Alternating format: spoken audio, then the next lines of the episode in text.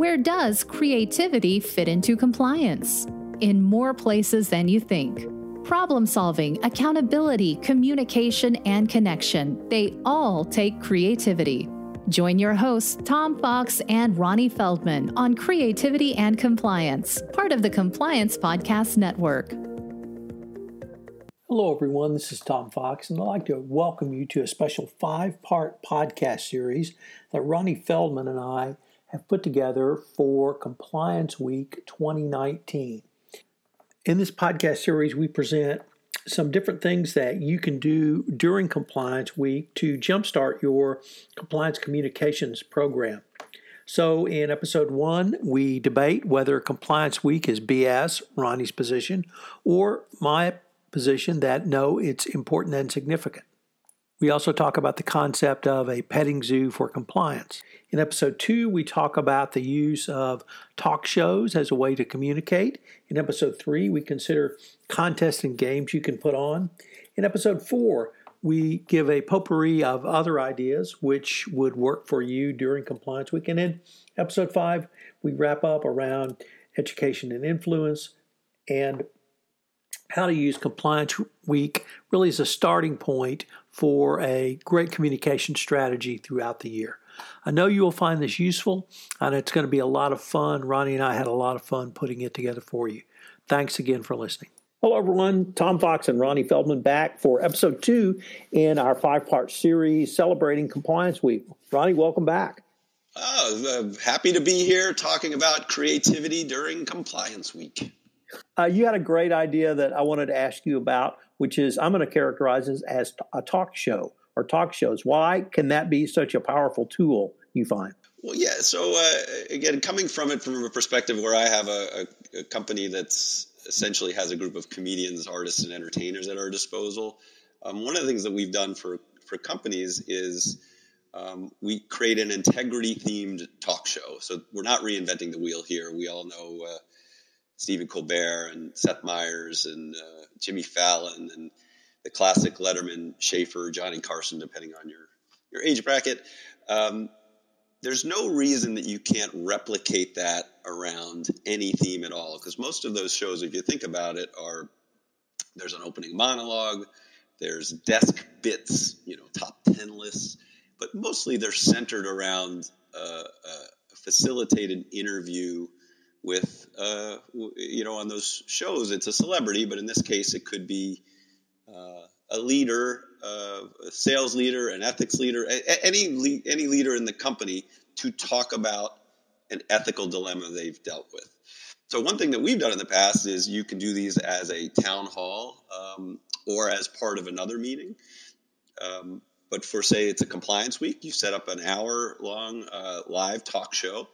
Um, you write uh, you have opening monologue, uh, top 10 uh, reasons that people don't speak up. And so you can kind of get a few laughs on, on the bad reasons that people do things.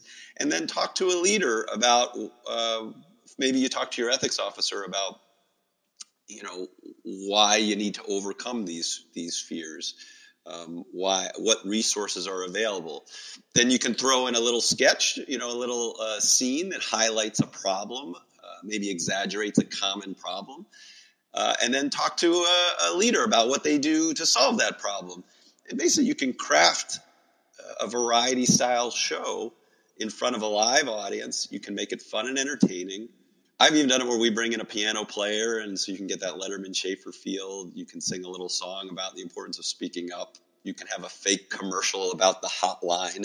uh, I feel like it's a really fun way to draw attention to a very serious issue, but using the convention of that talk show um, feel. I guess Ronnie here, as in all of the uh, the ideas that we've talked about in in creativity and compliance, you're only limited by your imagination. Yeah, now these things take a little bit of effort to uh, to create, but if you're if you really want to draw attention to this to this issue, let's use the entertaining conventions that we use to consume information in our everyday lives and apply it to these topics. Um, so um, I love the idea of the live town hall. Certainly, these things can be done, as I said before, in in conjunction with an existing meeting where you get 45 minutes and instead of standing there doing your PowerPoint at that leadership meeting, sales meeting, whatever it is, you create this little talk show and then obviously you're more engaging with you. But I, I think I just jumped your question because I would say I want to point out that these things could be done um, via video as well. These don't have to be live. And that's the point I wanted to, to ask you about, Ronnie, because uh, since this is a podcast, and I think our listeners know my commitment to the audio format, the audio format's only one format, as is the live format. There's a video format, and that these uh, I see uh, these types of presentations streamed on uh, multiple media sites, uh, social media sites, Facebook, Twitter, LinkedIn. Uh, it would seem to me that these types of presentations can be communicated, uh, as we said in our last episode, to where the audience is. If it's at their desk, if it's at their iPhone, or if it's at a town hall. Yeah, well, so I love where you're you're headed with that. I, I'm I'm such a a fan of audio as a way to reach people who aren't sitting in front of a computer, particularly if you have a large distributed workforce, a manufacturing workforce, a retail workforce. These are people who are not always in front of a computer.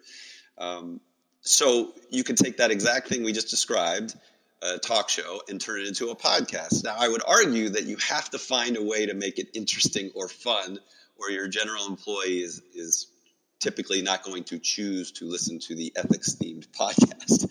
Um, however, if you add some of these other elements, like a, a host personality um, that can carry the freight of the entertainment while having a guest, a leader, an ethics officer, the ombudsman, uh, employee relations, whoever it may be, um, they can just be themselves and, and answer questions. I do love the dialogue part of it because when you make a talking head video, it's just a monologue of someone talking at you. But when you have a, a an interview, it's a dialogue between people, so it comes across more naturally. Um, podcasts also, as you know, usually have some music associated with it, an intro music. Um, I know my company has made little jingles, little helpline jingles. So like, there's ways to to mix in between the interviews. Um, a fake commercial, a little song, uh, a top 10 list, all these things hold up in an audio format. And so you can still do a five to seven minute interview where you get the bulk of the learning out and surround that with these little 30 to 60 second pieces of fun, and you end up with a little 10 minute training. Ronnie, unfortunately, we're near the end of our time uh, on this episode, but I hope our listeners will join us for our next episode where we're going to present another idea. You want to uh, tell our audience goodbye. Yeah, bye, everybody. We'll be back with another idea momentarily.